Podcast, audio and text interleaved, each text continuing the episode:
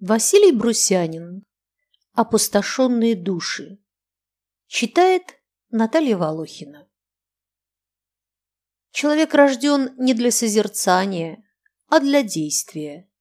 Аристотель. Много тоскующих, а еще больше нагоняющих тоску людей в современной России. Плеханов. Часть первая. Студент Травин умирал. Глава первая. Студент Травин умирал. Как умирает кем-то подстреленная, но никем не подобранная с песчаной отмели чайка. Море искрится в лучах солнца, отражая в тихих заводях синего неба, и тихо и нежно шепчет волной прибоя.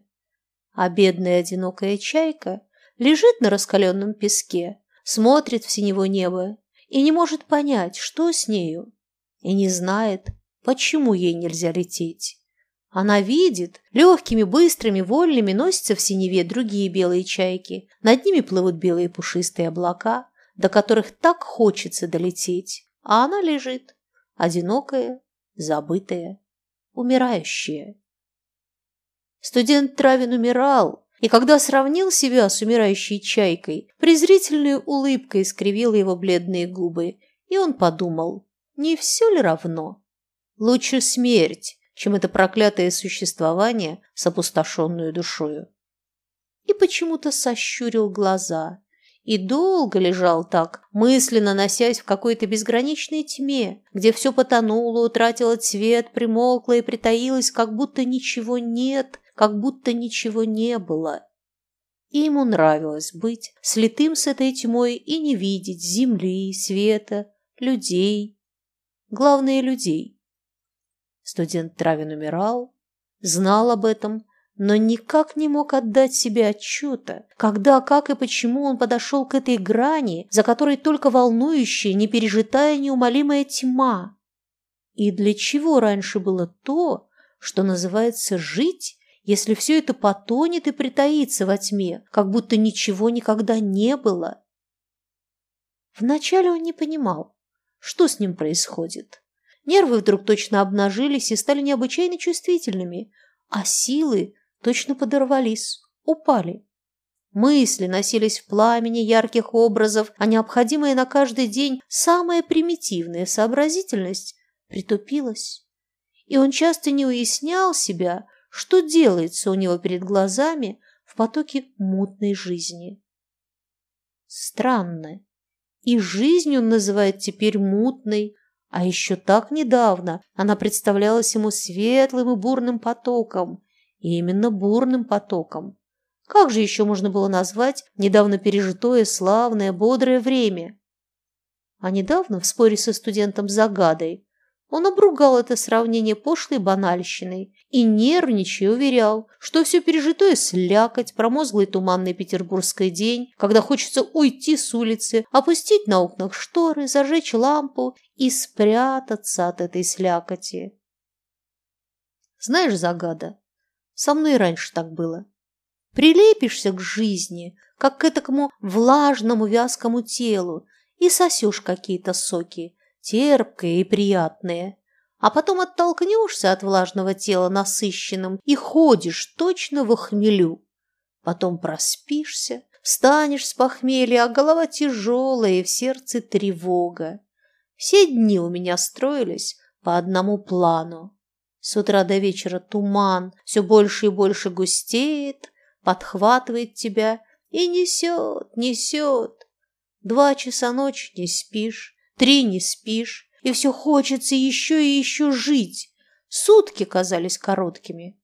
А поутру на другой день подведешь итоги прошлому дню и думаешь, ну его к черту это опьянение, надо же быть трезвым, а к вечеру тоже. Нервы поистрепались.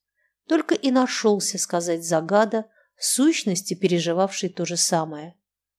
Да, а в конце концов все это слякоть, помойная яма, вся эта жизнь. Он задумался, усмехнулся, осмотрел в глаза загада, еще раз усмехнулся с кривой гримасой на губах и сказал. «И вся ваша бывшая революция – слякоть!» Загада хмурил брови и кусал ногти. За последнее время Травин с каким-то непонятным цинизмом часто говорил о революции и называл ее «ваша революция». А еще недавно он говорил «нашей революции». И тогда Загада понимал его, потому что у них с Травиным было нечто общее. А теперь они оба отошли от этого общего дела. Загада ушел на путь какого-то тяжелого раздумья и не знал, как оформить себя и приспособить к новой жизни. Именно оформить, как говорил Загада сам себе. Прежний облик жизни точно стерся или потускнел, а жить без облика нельзя. Если нет в душе содержания, то надо хотя бы формулу-то сохранить, думал Загада. Может, надо и формулу изменить и приспособить к новой жизни. Но надо что-нибудь сделать, иначе нельзя. Для Травина не стало содержание жизни, и он точно не думал о ее форме. Сбили его с ног, выдавили из него содержание, и он как бабочка, раздавленная на садовой дорожке чьей-то тяжелой ногой. Форма разрушена, в сознании еще бродит что-то, а ему даже не больно, а только смешно и над собой, и над этой грубой ногой, которая его раздавила. Теперь для него нет ничего, связующего с жизнью, думал о Травине Загада. Он труп. Иногда ему хотелось возражать товарищу, и в нем вспыхивало острое желание сказать ему прямо в глаза это слово «труп, труп», но его сдерживала жалость, и хотелось пощадить больного товарища. Можно не щадить себя в когтях новых тягостных переживаний, но щадить Травина была его потребность. «Ну что, Загада, не ожидал от меня таких выводов?» – спрашивал Травин. «Да, признаться, не ожидал. Ха-ха, я поднял эти мысли из того же бурного потока, откуда ты все еще пьешь мутную жижицу. Брось, брат, не настоящее это дело». После такого разговора Загада обыкновенно спешил распрощаться со злобленным человеком и уходил, унося в душе боль и печаль. Доктора быстро определили болезнь Травины, и хотя ему и не говорили правды, но он знал, что от него скрывают, и в разговоре с товарищами говорил. «Они, эти эскулапы, скрывают, а я знаю, что со мной. Но разве ж не ясны все симптомы? У меня чехотка и самые злейшие, и скоро я того, праотцам». А немного помолчав, добавил. «В сущности, какие мы все банальные люди!» Даже умереть оригинально не сумеем. К праотцам. Помнится, то же слово употреблял и мой отец, степной помещик. Он тоже умер от чехотки. Значит, и мне нечего хныкать. Таков уж род травяных. Впрочем, род этот прекращается. По крайней мере, линия моего отца. Того доползает до грани, а потом незаметной точкой упадет во тьму и шабаш. Как это странно! Род прекращается, уничтожается фамилия. Ведь если я умру, из рода Травиных останется только кузина Соня. Выйдет она замуж за какого-нибудь Иванова или Петрова и, так сказать, вольет свою кровь в какую-то чужую банку. Как жаль Соню. Ее личность обречена на соединение с кем-то или с чем-то, а самой по себе ее как будто и нет. Теперь много говорят о личности. А что такое личность? Пылинка растертая на жерновах общественности. Товарищи утешали Травина и уверяли, что с ним всего лишь хронический бронхит. А Травин пил какой-то кисловатый сироп, приготовленный кузиной Соней, и говорил. «Я знаю, больных надо утешать и рисовать перед ними перспективы благополучия. Верующие люди даже молебны служат. А для чего это?» Что же вы думаете, я боюсь смерти? Не лучше ли бы нам заняться прогнозом и, положим, определить, через сколько мгновений или веков из моего тела преобразуется новая полезность для человечества? Вы слышите, как я сказал? Новая полезность для человечества. Как будто я какая-то уже полезность, использованная человечеством. Ну, Травин, скучно это, нетерпеливо прерывал его загада. «Коля, ты сам же портишь свое настроение», – поддерживал загаду и студент-технолог Весновской. «Да я знаю», – негромко продолжал Травин. Это знает только химия мира. Несомненно, я частица вечности, как и ты, Загада, как и ты, Весновской. Все мы частицы вечности. Товарищи поспешно уходили от назойливо философствующего Травина. Спускаясь с лестницы, Загада говорил. «Да, а Травин-то того, кончал башка, как говорят у нас в Башкирии». А Травин с усмешкой смотрел на дверь, за которой скрылись товарищи, и думал. Здоровые, веселые полезности человечества. Ха, подождите, наступит и ваша очередь. Мысли его как-то запутались, и почему-то ему припомнилось стихотворение Лермонтова, и он прошептал. Ночная тьма бедой чревата. Тьма, именно тьма. Голос у него был усталый, тихий, робкий, и ему часто казалось, что из его горла вынули какую-то нужную ему трубочку и вставили что-то такое новое и никуда не годное. Впрочем, не все ли равно? Все песни допеты, шептал он и часто в сумраке ночи боялся своего шепота. Иногда его страшный шепот густел и грубел, и он начинал громко разговаривать сам с собою. Это случалось обыкновенно в безмолвные часы после полуночи.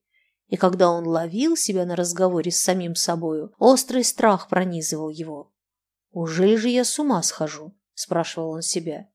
«Умирать и не терять сознание – это красиво, сильно!» – утешал он себя. Припадки кашля мучили Травина, и, отхаркивая слюну, он внимательно всматривался в плевательницу и все ждал, когда появится кровь. Он ждал этого момента с каким-то странным нетерпением. Точно ему скорее хотелось убедиться в неизбежности конца. Как-то раз он увидел свою слюну, окрашенную в светло-розовый тон. Приподнялся на постели, улыбнулся.